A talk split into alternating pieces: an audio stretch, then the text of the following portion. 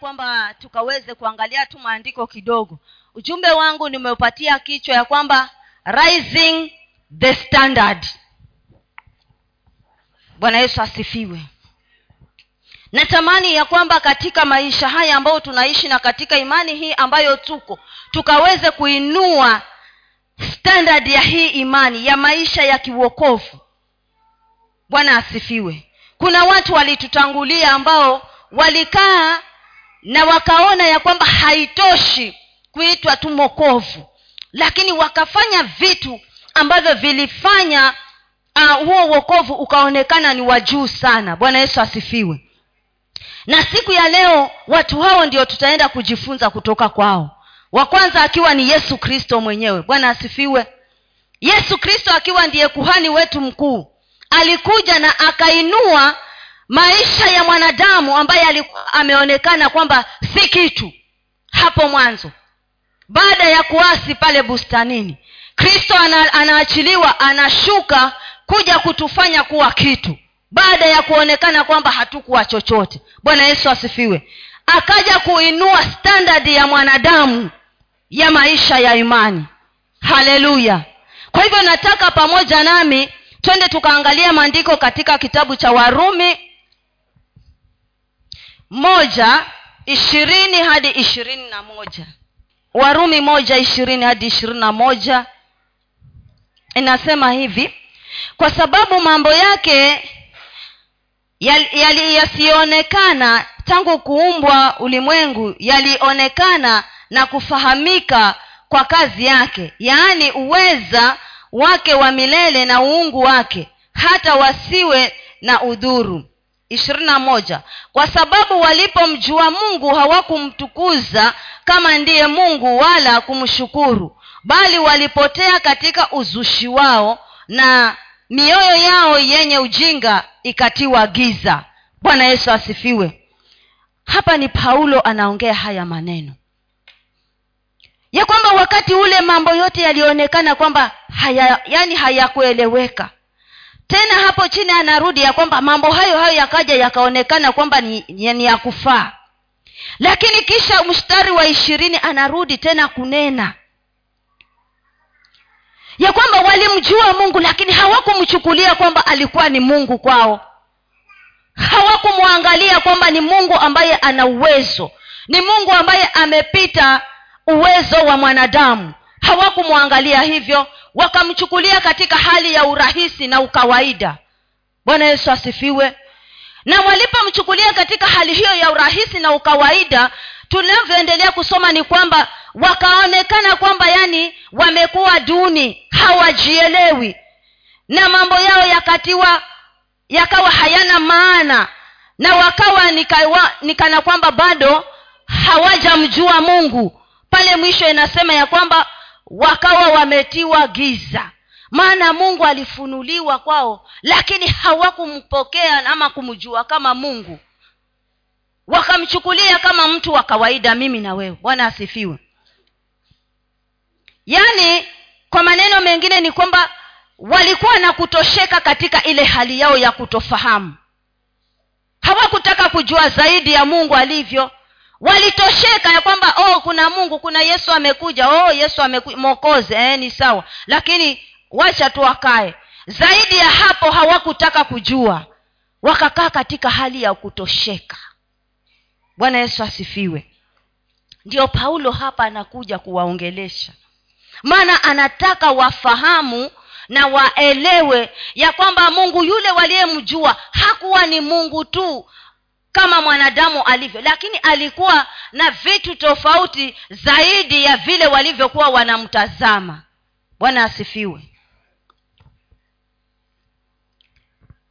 Hawakuweza kuinua ile standadi yao ya imani. Walitaka tu kubaki katika hali ile ya kawaida pale chini chini tu. Kama ni kanisani tutaenda tu tutasifu tu. Sini jumapili kama jumapili nyingine tunaenda tu tunasifu tu tunaabudu tu tunatoka. Yale mengine hatuna haja nayo. Hatutaki kujua zaidi kuhusu huyu mungu. Ana uwezo hana uwezo. Hatutaki kufahamu haya. Tunachojua ni kwamba yeye ni mungu tu. Bwana yesu asifiwe. Lakini mstari wa ishirini huo ishirini na moja hapo mwisho inasema ya kwamba mambo yao yote kwa sababu walipomjua mungu hawakumtukuza kama ndiye mungu wala kumshukuru. Basi walipo wali, walipotea katika uzushi wao na mioyo yao yenye ujinga ikatiwa giza. Kukosa ufahamu kumbe ni ujinga. Bwana yesu asifiwe. Walikosa ufahamu wa, wa kumjua mungu ikawa kumbe ni ujinga kwao walikosa kuinua hiyo standard ya kumwona mungu kuwa ni mungu katika enzi. Wakakubali kukaa katika kiwango cha chini. Niko hapa kuku, kukutia moyo ya kwamba inakupasa uinue standadi yako ya huu wokovu. Bwana asifiwe. Wacha tusome mambo ya nyakati wa kwanza mstari wa ah, mlango wa nne mstari wa tisa na wa kumi. Mambo ya nyakati wa kwanza. Chapter 4 and verse 9 and 10 mambo ya nyakati wa kwanza chapter 4 and verse 10 9 and 10 asoma mambo ya nyakati wa kwanza chapter 4 verse 9 and 10 naye yabesi alikuwa mwenye heshima kuliko nduguze. Na mamaye akamwita kul... jina lake yabesi akisema ni kwa sababu nalimzaa kwa huzuni. Huyo yabezi akamlingana mungu wa israeli akisema lau kwamba ungenibariki kweli kweli na kunizidishia hozi yangu na mkono wako ungekuwa pamoja nami. Nawe ungalinilinda na uovu ili usiwe kwa huzuni yangu. Naye mungu akamjalia hayo aliyoyaomba. Bwana yesu asifiwe. Hadithi hii ni kwamba huyu mtu huyu kijana mamake wakati akimzaa tumesoma ya kwamba alimzaa katika hali ya uchungu sana. Alikuwa na huzuni nyingi na kulingana na wale wataalamu wa afya ni kwamba wakati mama akiwa mja mzito ukiwa mama wa kukasirika kasirika na huzuni huzuni wakati ukija ukizaa yule mtoto atakuwa hali hiyo hiyo. Sivyo? Hmm? ni hivyo. Atakuwa hivyo. Atakuwa wakuhuzunika huzunika tu sa yote. Hana raha. Maana vile unavyovifanya huwa anaviona yeye akiwa huko ndani ndio maana tunaambiwa tukiwa wajawazito tunawabariki na kuwatangazia. Wewe utakuwa mfalme. Wafalme wanatulia huko. Bwana yesu asifiwe. Sasa mamake yabezi alikuwa katika hali ya kuhuzunika huzunika. Mpaka wakati akizaa huyu mtoto akawa katika hiyo hali ya huzuni mpaka jina nalo akamwita huzuni. Bwana asifiwe. Yabesi maana nilimzaa wakati wa huzuni. Si ni kumaanisha ni huzuni basi huyu kama vile mtoto anavyozaliwa akapewa jina shida. Wakati mwingine chagua jina la kupeana kwa mtoto wako. Ukimwita shida atakuja kuwa shida kweli kweli katika taifa la kenya. Bwana yesu asifiwe. Sasa mama huyu akawa katika hali hiyo mpaka mtoto amezaliwa naye hali yake ni hiyo ya kuhuzunika. Akitembea anatembea kihuzuni huzuni. Akifanya kazi zake yuko katika hali ya kihuzuni. Yaani yeye ni wahuzuni huzuni tu. Haeleweki ana raha kuna raha haeleweki kuna huzuni. Yeye saa yote ni wahuzuni huzuni bwana yesu asifiwe. Lakini akainua standadi yake kwa nini niwe hivi? Kwa nini? Ni nini hichi ambacho kimenifanya nakaa wa kukondakonda na kuhuzunika? Sina raha. Akasema nitainuka na nitamuomba mungu. Na mu, alipomwomba mungu maandiko yanasema mungu alimbadilisha. Maana alisema bwana angala unibariki na unipanulie hozi zangu. Wajua katika hali ya kuhuzunika huzunika haupanuki. Kiafya hupanuki. Ki, ki, ki, kihali halisia ya kimaendeleo hupanuki. Maana wewe hauoni mbele. Waona tu hapa sababu waona mashida yakiwa yamekuzunguka. Hivyo ndivyo alivyokuwa akijiona. Huzuni imemzunguka kila mahali. Lakini wakati alipopata hekima ya ufunuo akamwomba bwana akamwambia bwana leo unibariki tu uniondolee haya alafu unipanulie hozi zangu. Nitakushukuru. Bwana yesu asifiwe. Na mungu akayasikia maombi ya huyu mpendwa. Bwana akamtendea kulingana na vile alivyoomba. Akamwondolea huzuni akamwondolea mashida akapanua hozi zake akambariki na jina lake kuanzia hiyo siku likabadilika. Amen unaweza ukainua standadi yako ya maisha ya uokovu na yakakubadilisha. Bwana yesu asifiwe. Wakati ambao tuko tunahitaji kuinua the standard of the church. Halitakikani kuwa kanisa ambalo halieleweki limoto wala libaridi. Bwana asifiwe. Tumeulizwa hapa ni wangapi wameweza kuhubiria hata kama ni mtu mmoja mwaka huu. Tulikuwa sote mikono ni chini. Maana hatujainua standard ile ambayo inatakikana bwana yesu asifiwe. Bendera bado ziko chini. Hatujaziinua. Tunatakikana tuinue bendera zetu ziwe juu. Yabezi akayaona haya akayafahamu akapata huo ufunuo ya kwamba hata kama nimezaliwa katika hali ya kinyonge kinyonge sitabaki kuwa mnyonge nakataa kuwa mnyonge. Bwana yesu asifiwe na akainua standadi yake ya kipeke yake na watu wakamuona kweli si ya bezi tena. Mungu amembariki mungu amembadilisha mungu amemwinua kiwango amemuweka katika kiwango cha tofauti amemuweka katika kiwango cha juu. Si vile walivyokuwa wanamjua akitembea ni mnyonge mnyonge akinena ni mnyonge mnyonge wakamuona tofauti bwana yesu asifiwe. Tunaweza tukaleta huo utofauti katika maisha yetu kama tutaazimia kuinua standadi yetu ya uokovu bwana yesu asifiwe. E, tuko na huo uwezo. Maana yabezi ni mtu kama sisi. Alizaliwa na mwanamke kama mimi na wewe. Na mungu yule aliyemwabudu yabezi ndiye mungu ambaye tunamwabudu hata siku ya leo. Bwana yesu asifiwe. Lakini tusikae kama wale watu ambao paulo alikuwa anawazungumzia ya kwamba walimjua mungu lakini hawakutaka kumjua zaidi. Hawakutaka kuwa na hekima ya kuwa na ufahamu zaidi. Wakabaki katika hali ya ukawaida. Unajua wakati mwingine unakaa unazoea uokovu mpaka una unaona hata ukifanya dhambi wewe bado unafarijika kwako si dhambi bwana asifiwe. Lakini inatupasa tutoke. Tutoke pale. Umekaa muda mrefu pale. Inuka sasa. Uingie katika mahali pako pasawa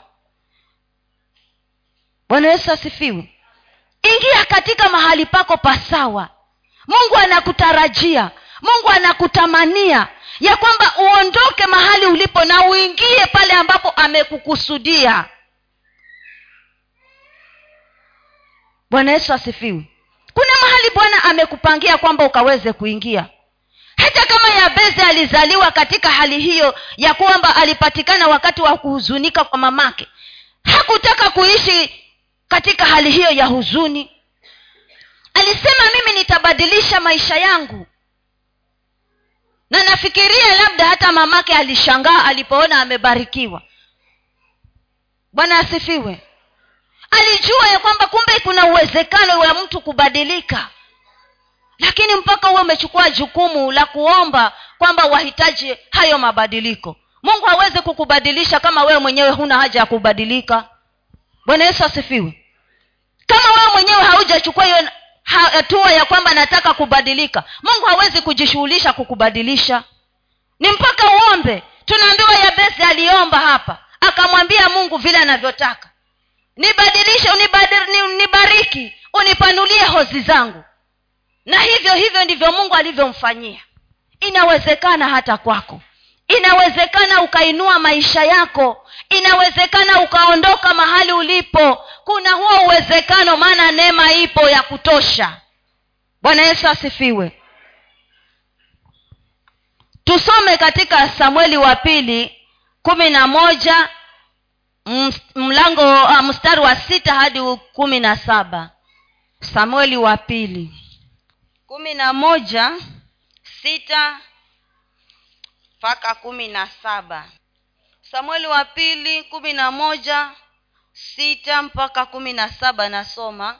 Mm, ndipo daudi akapeleka kwa yoabu akisema unipelekee uria mhiti naye yoabu akampeleka uria kwa daudi uria alipomwendea daudi daudi akamuuliza habari za yoabu na habari za watu na habari za vita. Daudi akamwambia uria haya shuka nyumbani kwako ukanawe miguu yako.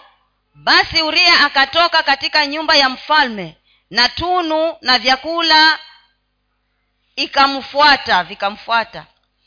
Iliyotoka kwa mfalme lakini uria akalala mlangoni pa nyumba ya mfalme pamoja na watumishi wote wa bwana wake. Wala haku hakushuka nyumbani kwake.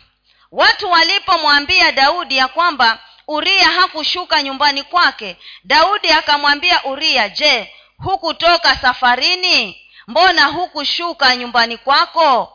Wacha tusimame hapo kidogo. Bwana yesu asifiwe tunamuona hapa daudi na huyu mpendwa uria. Bwana yesu asifiwe. Uria alikuwa ameenda vit, ako vitani na huku mambo mengine yakafanyika ambayo kwamba hayakuwa mazuri. Kisha yeye hakuwa anayajua. Yule mwenye kuyafanya akaagizia ya kwamba uria aletwe. Na alipoletwa akampatia stori nyingi pale. Bwana yesu asifiwe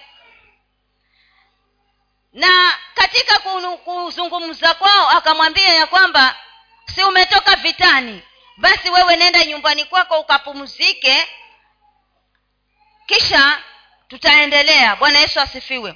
Tukianza huku mwanzo tunaona ya kwamba wakati huo uria akiwa huko katika vita huyu mpendwa daudi alijihusisha na mke wake huyu. Bwana asifiwe.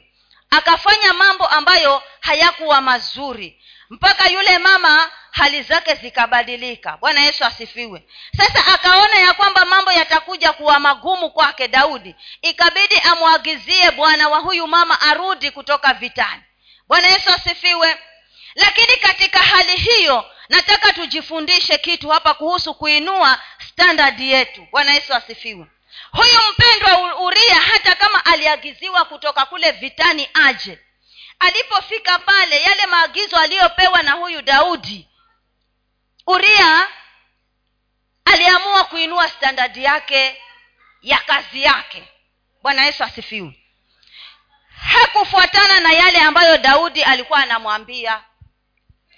Maana malengo ya daudi ilikuwa ni kwamba uria aingie kwa nyumba yake maana ametoka vitani anamwagiza anamwambia naenda kwako ukaoge miguu yako uende nyumbani kwako ukapumzike jemedari mzima ametoka vitani ameitwa amerudishwa. Alafu anaambiwa akaoge ale na anywe na apumzike. Vikamshangaza.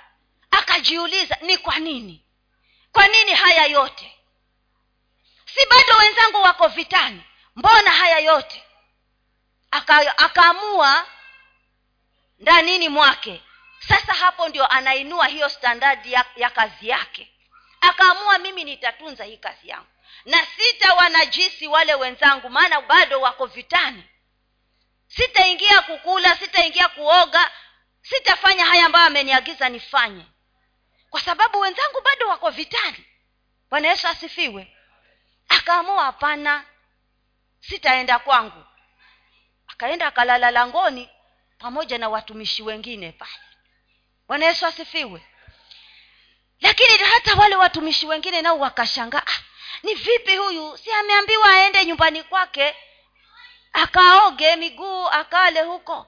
Ni kwa nini tena ameamua kulala na sisi wakarudi wakampasha tena daudi. Habari kwamba basi yule jemadari hajaenda kwake bado. Tuko na yeye pale tuna amelala na sisi pale. Bwana yesu asifiwe. Vikamshangaza daudi maana mpango wake ulikuwa karibu kufeli makusudi yake alikuwa ni uria aende akutane na bibi yake ili ile mimba ile isijulikane kwamba ni ya daudi. Maana yule mama alikuwa mja mzito baada ya hayo mama bwana yesu asifiwe. Sasa akawa amepanga njama ya kwamba atolewe kule kwenye kambi aletwe aje akutane na mkewe ili hichi kizungumkuti kisionekane kwamba ni yeye alikifanya. Kijulikane kwamba ni cha ni cha ni cha mwenyewe uria lakini naye kumbe yule hekima ya iliko juu yake. Akasimama na sheria ya vitani. Akasimama na sheria ya jeshini. Bwana asifiwe. Akainua standadi yake ya kazi. Akasema wakati tumeenda vitani huwa haturuhusiwi kutoka kuja kukaa na, na wake zetu mpaka vita tuvimalize. Ni kwa nini sasa daudi ananiagizia nirudi tena niende nyumbani kwangu bwana yesu asifiwe. Akasema sitafanya. Akainua standard yake. Bwana yesu asifiwe. Tuendelee kusoma. Aa, wacha nisome mstari wa kumi unasema wacha nianze tisa. Lakini uria akalala mlangoni pa nyumba ya mfalme pamoja na watumishi wote wa bwana wake wala hakushuka nyumbani kwake watu walipomwambia daudi ya kwamba uria hakushuka nyumbani kwake daudi akamwambia uria je hukutoka safarini? Mbona hukushuka nyumbani kwako? Kumi na moja hapo ndio tulikuwa tumefika. Naye uria akamwambia daudi sanduku la israeli na yuda wanakaa vibandani na bwana wangu yoabu na watumishi wa bwana wangu wamepiga kambi waziwazi uwandani nami na niende nyumbani kwangu kulala na kunywa na kulala na mke wangu? Uishivyo na kama roho yako iishivyo mimi sitafanya jambo hili. Nasikia hayo maneno. Bwana yesu asifiwe. Alikuwa amejielewa huyu jemedari. Sanduku la agano bado liko huko. Watu wote wa yuda yaani majeshi yote bado yako kambini mimi waniambia niende nyumbani kwangu nikaoge ninywe nile nilale na mke wangu. Hili jambo kweli ni sheria yetu ya vitani hii. Je hii ndiyo sheria ya jeshi hii akasema kwa sababu kuna sheria ya kwamba sanduku la agano linapokuwa huko na wanajeshi wanapokuwa kambini hatustahili kufanya vitu kama hivyo. Mimi uria sitavifanya. Sitaenda kulala na mke wangu. Sitaenda kwa nyumba yangu. Nitabaki hapa malangoni. Vikamshangaza daudi. Mtu aliyeinua standadi yake ya kijeshi. Bwana yesu asifiwe hata sisi tunaweza tukainua standard yetu ya kijeshi. Sisi ni wanajeshi katika huu ufalme. Bwana asifiwe. Mungu anatutarajia. Tuinuke. Tuinue hii standard yetu ya kijeshi. Tukitembea tunaonekana wanajeshi kweli kweli. Tuliosimamia serikali ya mbinguni. Tunaiwakilisha. Tukiwa tunatembea vifua mbele. Maana yesu wetu si wa huzuni huzuni. Bwana yesu asifiwe na hatujaokolewa na nguvu za kihuzuni huzuni. Tumezaliwa na nguvu ambazo zina utukufu wa kipekee. Si kama zile alizozaliwa nazo ya besi bwana yesu asifiwe. Kwa hivyo tuko na nafasi ya kuinua hii standard yetu sisi wenyewe. Kama tutakubali kuinua. Bwana yesu asifiwe uria akakataa akasema sitajinajisi sita sitafanya haya yote maana wenzangu bado wanapambana kule. Mpaka mu, yule bwana wangu jemedari mkuu bado yuko, ha, yuko huko. Itawezekanaje? Watumishi wote bado wako vitani. Hii inawezekanaje?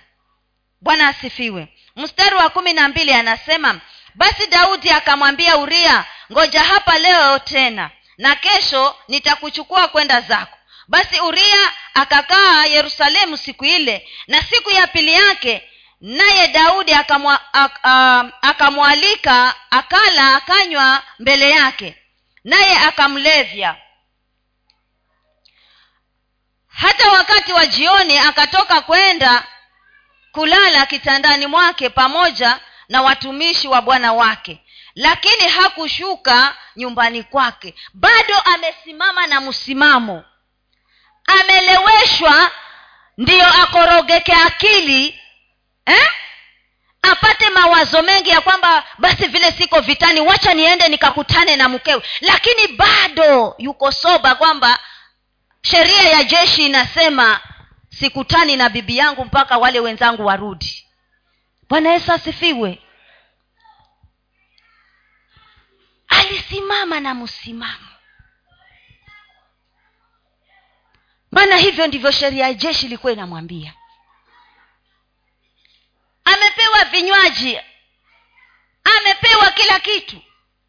Akifikiria ya kwamba huyu akilewa huyu lazima atafanya yale yangu lakini bado yuko hapa uria. Anarudi kulala na watumishi. Bwana yesu asifiwe nami namwangalia daudi hapa ni kama alikuwa ameingiwa na liroho la kishetani. Maana alikuwa hachoki.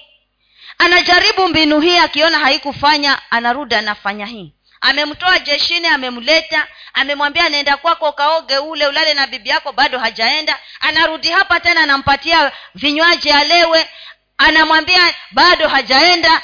Yaani alikuwa ni kama shetani huyu daudi hapa.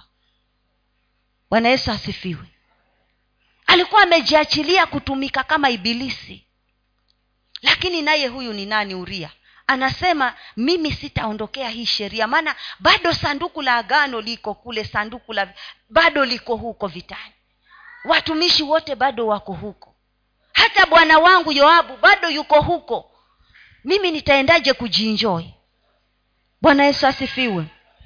Na akasimama. Lakini baadaye alimuwahi na kumuwahi kwake ni kwamba alimpangia njama nyingine tofauti. Na nafikiri kama hange hangepanga njama hii ikafaulu angefanya hata na vyengine. Bwana yesu asifiwe. Naye daudi aka uh, kumi na nne inasema hata ikawa asubuhi daudi akamwandikia yoabu waraka akampeleka kwa mkono akaupeleka kwa mkono wa uria. Bwana yesu asifiwe. Wacha nianze hiyo kumi na nne. Hata ikawa asubuhi daudi akamwandikia yoabu waraka. Akaupeleka kwa mkono wa uria. Akaandika katika waraka huo kusema mwekeni uria mbele ya watu watu penye vita vikali. Kisha ondokeni mwacheni ili apigwe afe. Bwana yesu asifiwe maana amejaribu mbinu zote akaona huyu ni mwanajeshi kweli kweli hataki kuondoka maana ameinua standadi yake. Daudi anajaribu mbinu nyingine. Anaandika waraka kwa mkubwa wa majeshi kwamba basi huko vitani huko. Uria ndiye huyo anakuja. Mchukue huyo uria muweke mbele ya watu wote mbele ya askari wote awe yeye kimbelembele huko. Ukifanya hivyo muondoke nyinyi. Amba yeye yuko mbele hata ona. Nyinyi mlio huko nyuma muondokeeni mumwache peke yake. Ili apigwe afe mambo wao yameisha. Bwana yesu asifiwe. Sasa mkubwa wa jeshi hapa hakuelewa hichi kizungumkuti ambacho kilikuwa kinaendelea. Hakukielewa akaona hii ni amri imetoka kwa mfalme wacha niitimize. Kumbe kuna jambo ambalo la kishetani limefanyika. Sasa anataka kulifunika. Bwana yesu asifiwe. Lakini kama hangetumia hii mbinu we waona kama angefaulu? Hangeweza. Hii standadi ya huyu mtu ingekuwa bado imeinuka. Hangeweza. Maana katika hayo yote hakuenda kwake nyumbani hakuenda. Mpaka akarudi na akapangiwa hiyo njama na akaenda akakufa. Bwana yesu asifiwe. Wapendwa tusikubali kukufa. Tusikubali. Tusikubali kabisa. Hata kama atatupangia njama ngapi wacha tuinue standadi yetu ndio tuibuke tukiwa washindi. Amen. Kumi na sita inasema ikawa yoabu alipokuwa akiuhusuru mji akamweka uria mahali alipojua ya kuwa pana mashujaa. Kumi na saba. Watu wa mji wakatoka wakapigana na yoabu na baadhi ya watu. Watumishi wa daudi wakaanguka. Uria mhiti naye akafa. Mambo yake yakaishia pale. Sasa ndio mpango wa daudi ukawa ume umefaulu. Bwana yesu asifiwe tusikubali kufa. Hata kama shetani atainua standard lakini sisi nasi wacha tuinue standadi yetu zaidi. Tunaweza tukasema sisi hatuta hatutakaa wa, wa chini chini. Tukainua standadi yetu ya maombi ikaenda juu zaidi. Tukainua standadi yetu ya kusoma neno ikaenda juu zaidi. Na akaja na mbinu zake na sisi tukawa tumesimama pale kama uria. Hata kama atatubadilishia mbinu lakini tusife. Bwana asifiwe. Na kuna huo uwezekano. Tunao huo uwezo wapendwa ya kwamba tunakataa kukufa. Bwana yesu asifiwe. E, maana sisi si wa kukufa. Sisi ni waku, wa kuendelea. Sisi ni waku, ni wa kusonga. Maana bado tuna kazi ya kushawishi wengine waingie katika huu ufalme. Tutakufaje watapataje kujua wale kama sisi tutakufa? Bwana yesu asifiwe. Watajuaje kwamba kuna mungu mbinguni ambaye anaishi kama tutakufa? Bwana asifiwe. Wapendwa tuko na hiyo nafasi. Na kama tutaichezea tukose kuinua hiyo standard ni sisi kama tutasema tunatosheka tuko hapa kujazwa na roho tunatosheka tayari kunena na lugha tunatosheka. Ni sisi. Lakini kuna zaidi ya kunena na lugha. Bwana yesu asifiwe. Kuna zaidi. Maana makusudi ya kristo ama ajenda za yesu kristo ninaposoma maandiko ni kwamba zilikuwa tatu ya kwanza alikuwa amekuja ajenda yake afundishe neno. Ya pili ahubiri watu waokoke. Ya tatu aponye magonjwa. Bwana yesu asifiwe. Lakini waokovu wa leo sisi tunatosheka na kujazwa na neno na kunena na lu, ah, kujazwa na roho poleni na kunena na lugha kuna zaidi ya hivyo. Bwana yesu asifiwe. Tumwangalie uh, paulo pale. Wakati ule tulikuwa tunamjua na jina lengine. Bwana yesu asifiwe.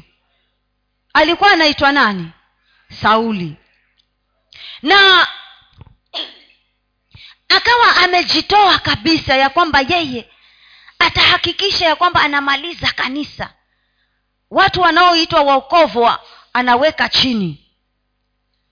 Na hakutaka kabisa injili iende mbele. Hakujua ya kwamba mungu yule anayemdhihaki ni zaidi ya mawazo yake. Kama tulivyosoma katika hiyo romans 1 hakujua.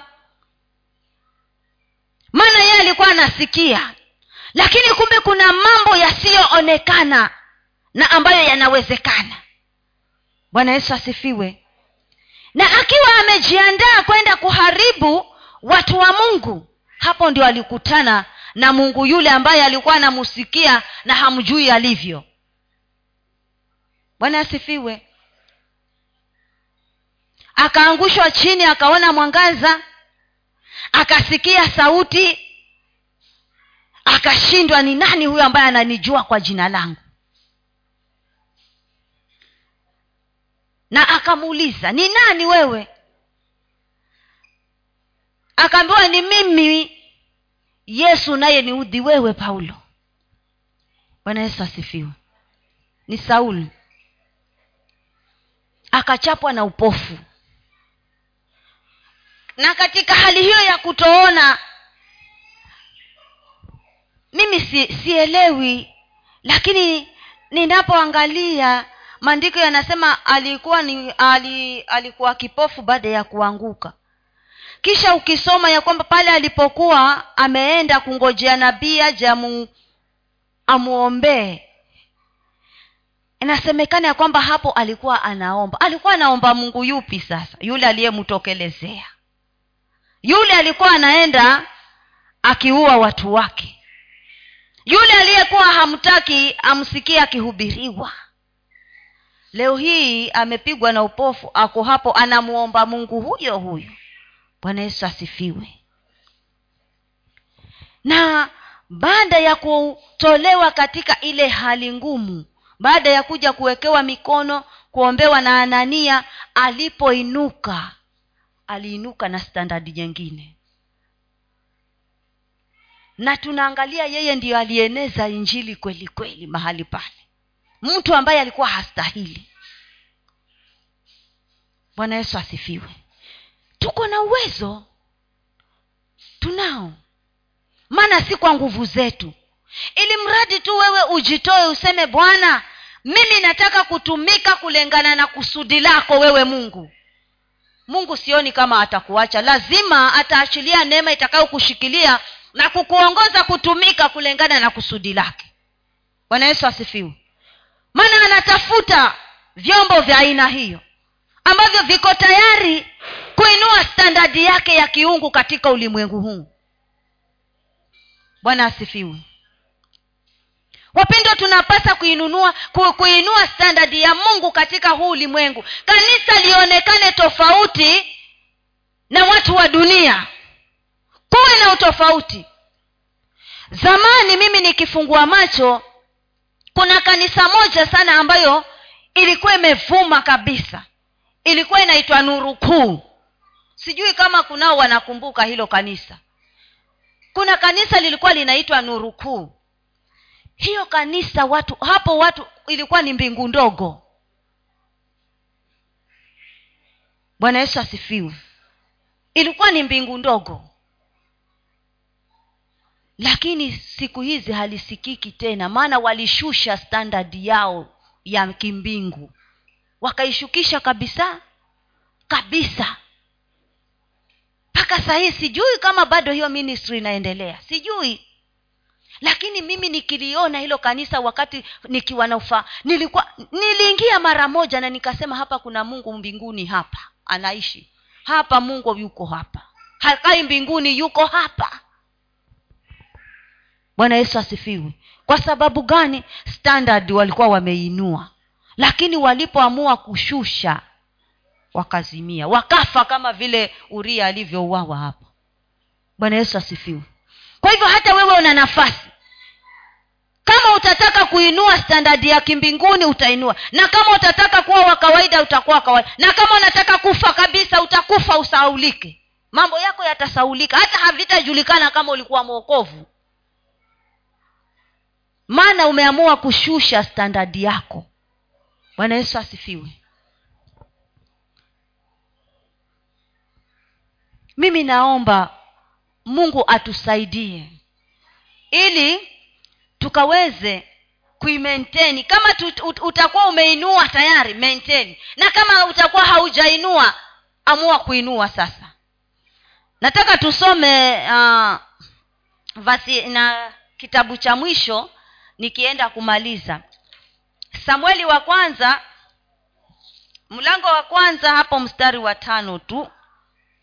Samueli wa kwanza chapter 1 and verse 5 kuna mpendwa hapa ambaye pia aliweza kuinua standard yake ya maisha na ikaleta utofauti. Akawa na ushuhuda unaotembea na unaoishi mpaka leo tunajifunza kutokana na ushuhuda huo ambao ulisababishwa na mpendwa huyu. Bwana yesu asifiwe. Tasoma samueli wa kwanza mlango wa kwanza mstari wa tano. Lakini hana humpa lakini hana humpa sehemu mara mbili maana alimpenda hana ingawa alikuwa amefungwa tumbo. Bwana yesu asifiwe. Kuna mtu hapa alikuwa na wake wawili. Tunamjua lakini mimi nimechagua huo mstari wa tano. Na bwana yule yule mke wa kwanza anasemekana alikuwa hazai lakini wa pili akawa anajifungua vizuri sana. Bwana yesu asifiwe. Na wakaendelea wakawa ni watu ambao walikuwa wakienda hekaluni mwaka kwa mwaka kwenda kupeana sadaka kushukuru mungu. Na angempatia huyu bibi ambaye alikuwa hazai sadaka nzuri yaani zaidi ya vile alivyokuwa akimpa yule wa kwanza. Lakini mama yule hakutosheka na ile sadaka ambayo alikuwa akipewa kila wakati. Bwana asifiwe. Haku, hakutosheka na akaendelea na yule wa pili akawa anaendelea kumkejeli. Siku baada ya nyingine siku baada ya nyingine. Mpaka siku moja huyu mama akaamua kwamba nitainua standadi yangu ya maombi nitainua standadi yangu ya kimbingu na nitaita mbingu zishuke ili ajue kuna mungu mbinguni anayefungua matumbo ya wasiozaa wa, wa, wa bwana asifiwe ana akaondoka. Siku moja akaenda hekaluni na akamulilia mungu. Akaomba maombi ya kuugua. Wapendwa maombi haya ambayo tunayaomba ya ya hivi hivi tayari hayatufikishi kilindini. Hayatufikishi mahali pa kumgusa mungu. Lakini tukizama ndani tunamgusa mungu. Tunamfanya anaachilia mbingu na mambo yanafanyika ambayo si ya kawaida kwetu. Bwana asifiwe. Ana yuko hapa anainua standadi yake ya maombi. Maana aliomba akafika mahali akaona hapana hapa mungu hasikii. Kinacho kilichobaki ni kwamba niinue hii standadi ya maombi zaidi. Na akaingiza gea akaongeza gea akaenda juu zaidi. Na maandiko yanasema alipoomba akafika mahali ya kwamba maneno yalikuwa hayatoki ni midomo peke yake inacheza mpaka kuhani wa hiyo siku akamuuliza na wewe nawe utaendelea kuwa mlevi mpaka lini? Bwana yesu asifiwe. Maana alikuwa anamuona amelewa. Kumbe hakuwa amelewa uh, hakuwa amelewa pombe. Alikuwa amelewa roho mtakatifu. Maana ameingia kilindini mpaka anaogelea. Na hapo hapo ndio alikutana na muujiza wake. Bwana yesu asifiwe. Maana kuhani alimwambia basi kama wewe si mlevi umemimina moyo wako kwa bwana. Wacha mungu akupatie kulingana na, na vile moyo wako unavyotamani. Akaondoka pale akiwa amejibiwa maombi. Na ni nini kilichozaa samueli? Standard iliyokuwa imeinuliwa. Bwana yesu asifiwe. Mpaka leo samueli ni ushuhuda ulio hai.